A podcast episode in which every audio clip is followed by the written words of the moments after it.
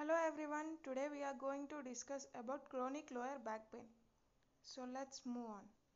Low back pain is the fifth most common reason for the physician visits, which affects nearly 60 to 80 percent of people throughout their lifetime. Low, low back pain that has been present for longer than 3 months is considered a chronic. Although there is still no consensus about the definition of chronic lower back pain. Specific causes of lower back pain are uncommon and in approximately 90% of patients, a specific generator cannot be identified with certainty. More than 80% of all the healthcare costs can be attributed to chronic lower back pain. Nearly a third of people seeking treatment for low back pain will have persistent moderate pain for one year after an acute episode. It is estimated that 7 million adults in the United States have activity limitations as a result of chronic lower back pain. Chronic lower back pain has been associated with neurochemical, structural, and functional cortical changes of several brain, including the somatosensory cortex. Complex process of peripheral and central sensitization may influence the evolution of acute to chronic pain. So let's move on to the clinically relevant anatomy. The lumbar region is situated under the thoracic region of the spine. The lower back consists of five vertebrae L1 to L5. It has a slight inward curve known as lordosis. The fifth lumbar vertebra is connected with the top of the sacrum. The vertebrae of the lumbar spine are connected in back by the facet joints which allow for forward and backward extension as well as twisting movements. The two lowest segments in the lumbar spine, L5 to S1 and L4 to L5, carry the most weight and have the most movement. This makes the area prone to injury. In between vertebrae are spinal discs. They provide support. Discs in the lumbar region of the spine are most likely to herniate or degenerate, which can cause pain in the lower back or radiating pain to legs and feet. At this segment, nerve roots branch out from the spinal cord, forming the cauda equina. Some lower back conditions may compress these nerve roots, resulting in pain that radiates to the lower extremities, known as radiculopathy. The lower back region also consists of large muscles that support the back and allow for movement in the trunk of the body. These muscles can spasm or become strained, which is most common cause of lower back pain. So, what is etiology? Means what is the cause of lower back pain?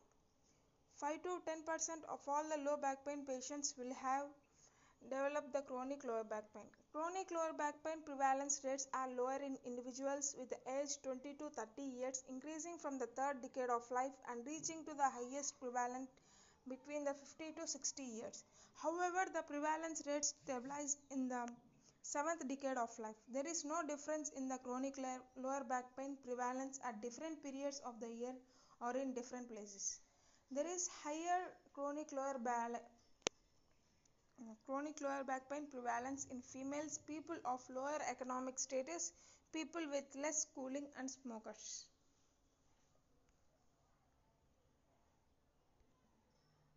Hello everyone, this is the continuation of low chronic lower back pain. So let's move on.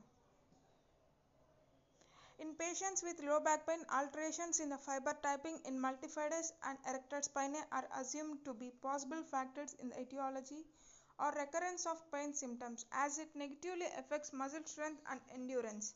In case of the latter, type 1 fibers have argued to be more affected by pain and immobilization than type 2 fibers. So we have to see, let's move on to the topic of a diagnostic procedure. Chronic lower back pain is difficult to diagnose on one hand, but on other hand, the definition is very simple. In fact, the back pain continues to be present for 3 months or more, we can consider it to be a chronic lower back pain. Generally, patients are diagnosed based on their history. The specific diagnosis is then formulated based on the examination and clinical outcomes. Questionnaires can be used such as start back procedure as well as the body pain diagram on which the patient locates his pain and pain distribution. So what's the outcome measures?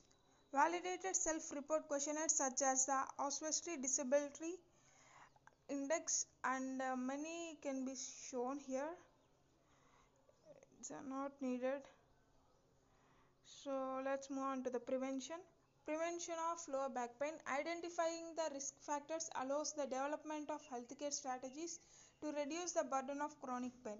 Some risk factors cannot be changed but others can be modified. Risk factors include the socio demographic clinical psychological and biological factors. For example anxiety depression catastrophizing beliefs. Yellow flags are associated with the chronic pain and with the poor prognosis. Operant treatment approaches can be integrated to standard pain management for acute or subacute low back pain. Graded activity and behavioral education are promising treatment approaches for the treatment of chronic lower back pain. And explaining the physiology of pain also work preventive. So let's move on to the medical management. What is medical management? Related to chronic lower back pain. Recent clinical guidelines on the management of chronic lower back pain from the United Kingdom, Belgium, and United States have recommended changes to the use of pharmacotherapy when treating the chronic lower back pain. When non pharmacological interventions have not been successful, medication should only be prescribed at lowest doses for the shortest amount of time. So there, there can be many uses. Okay.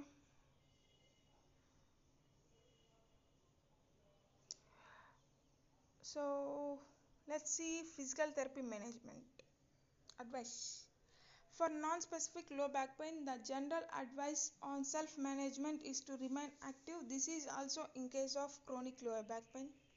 It is frequently assumed that a film matters has beneficial effects on lower back pain. In fact, for patients with a chronic non-specific lower back pain, a medium film matters is found to be superior. Patients experience less pain and disability during the day and overnight. Giving advice only will probably not sufficient okay? It is important to combine combine multiple treatment means to avoid recurrence stretching and flexibility exercises are used to improve the hamstring quadriceps piriformis and hip joint capsule range of motion the aim is to reduce pain improve movement improve functional limitations of the movement in case of exercise therapy, there will be a core strengthening exercises are used to restore the coordination control of the trunk muscles to improve the control of lumbar spine and pelvis. These exercises aim to restore the strength and endurance of the trunk muscles to meet the demands of control. Core exercise may be effective than general exercise, relieving pain and improving the back specific function for the patients with the chronic lower back pain in short term. No significant differences were found in the long term. And motor control exercises, some of them sensory discrimination training, traction, and many methods are used in here, and yoga. Okay.